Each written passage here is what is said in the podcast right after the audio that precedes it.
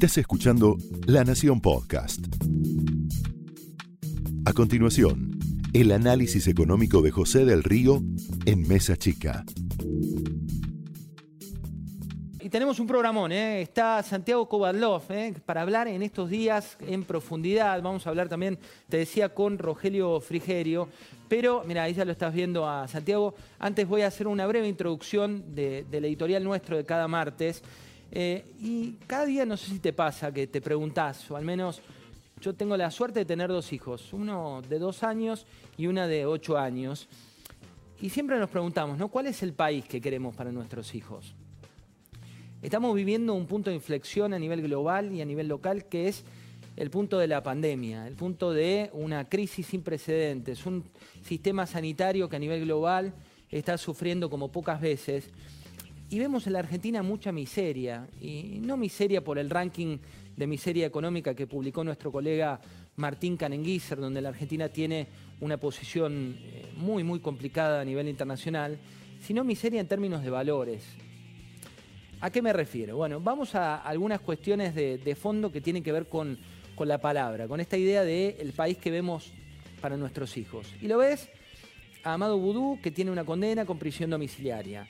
Lo ves a Julio Devido, que está eh, hace tiempo intrincado en la mayoría de las causas de la corrupción de nuestra República Argentina, eh, que está hoy por hoy liberado. Ves que el escenario post-paso hizo que algunos de los principales dirigentes de los canales de televisión que hoy se muestran como opositores, como oficialistas, como, pero que tienen que ver con intereses puntuales. Me refiero concretamente a lo que ocurrió con Cristóbal López post-paso, también tiene una realidad muy distinta a la que se venía mostrando. Tenés un Lázaro Báez que está eh, con la posibilidad de una prisión domiciliaria tras el pago de finanzas. Tenés a Amado Vudú y a Milagro Sala diciendo que fueron presos políticos. Y tenés una democracia, gracias a Dios, que recibe declaraciones como las que vimos ayer de Eduardo Dualde, eh, diciendo que la Argentina es la campeona de las dictaduras, diciendo que el año que viene eh, no se celebrarán las elecciones legislativas, diciendo que el clima que atenta contra la continuidad de Alberto Fernández puede terminar en un golpe de Estado. No puede terminar en golpe de Estado nada, porque estamos en democracia y porque ningún argentino de bien puede aspirar a que haya un golpe de Estado en nuestro país, cuando la historia demuestra que eso nunca funcionó y que la democracia es uno de los valores que llegó para quedarse, que no tiene marcha atrás. Tampoco viene bien que Ernesto Sanz, que es un dirigente lúcido de la oposición, diga que cuánto tiempo más demora esto en explotar. ¿Cuánto tiempo más eh, puede durar esto con emisión sin límites? No está bueno que eso pase tampoco, seas oficialista u opositor.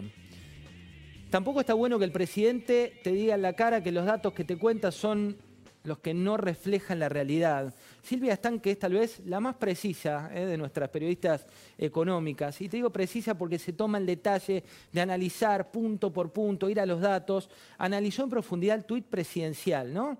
Decía el presidente, en cinco meses del 2020, mira, con ATP, con las medidas, con la Argentina logró que en plena pandemia la caída del empleo registrado fuera menor a la observada en 2019, cuando el COVID no existía y gobernaba Cambiemos. Esto no es real, pero no es real no porque seas macrista, seas kirchnerista, seas albertista. Por un lado es un presidente de la nación tuiteando, acá lo ves muy chiquito, pero era en la madrugada de un día algo que pasó también con otros datos que le tuiteaban y le decían que eran falsos y eran datos correctos. Mira lo que encontró Silvia, están yendo a los datos oficiales, ¿eh? no yendo a ningún lado complejo, ninguna consultora de exministro. No, no, vas al CIPA. En 2019 se perdieron dentro del empleo privado registrado, que es lo que ponía ahí el presidente, 152.000 puestos de trabajo. El número que alegaba el presidente de la pandemia eran 149.000 puestos de trabajo.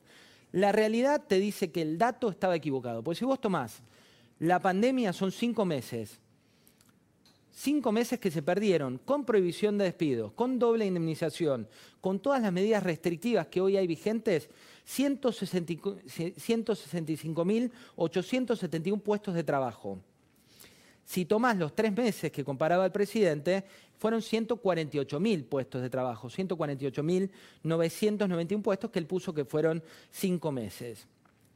Si vos tomás la cifra comparable, peras con peras, como dicen los economistas, estamos hablando de 28.717 puestos de trabajo perdidos en el mismo periodo del gobierno de Macri contra 148.991 puestos de trabajo del mismo periodo de pandemia. Esperas con manzanas, porque estamos en pandemia, obviamente va a haber más puestos pero te están diciendo cuestiones que no son verdad y no se entiende para quién. Y lo último, antes de ir al lúcido análisis de siempre de Santiago Kovadlov, arrancamos con una pregunta que es, ¿cuál es el país que queremos para nuestros hijos? Y tengo varias respuestas.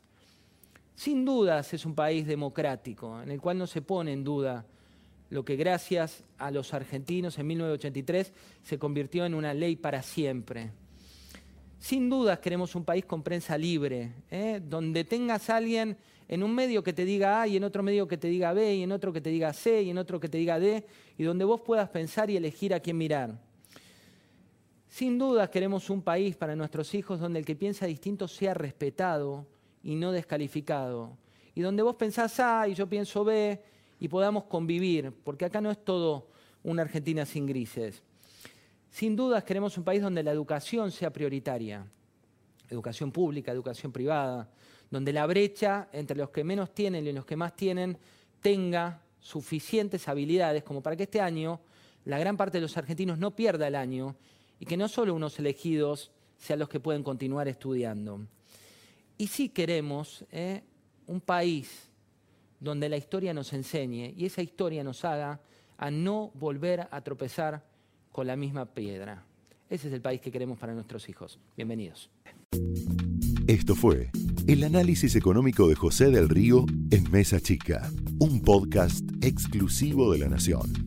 Escucha todos los programas de La Nación Podcast en www.lanacion.com.ar. Suscríbete para no perderte ningún episodio. Estamos en Spotify, Apple Podcast, Google Podcast y en tu reproductor de podcast favorito. Seguí escuchando La Nación Podcast.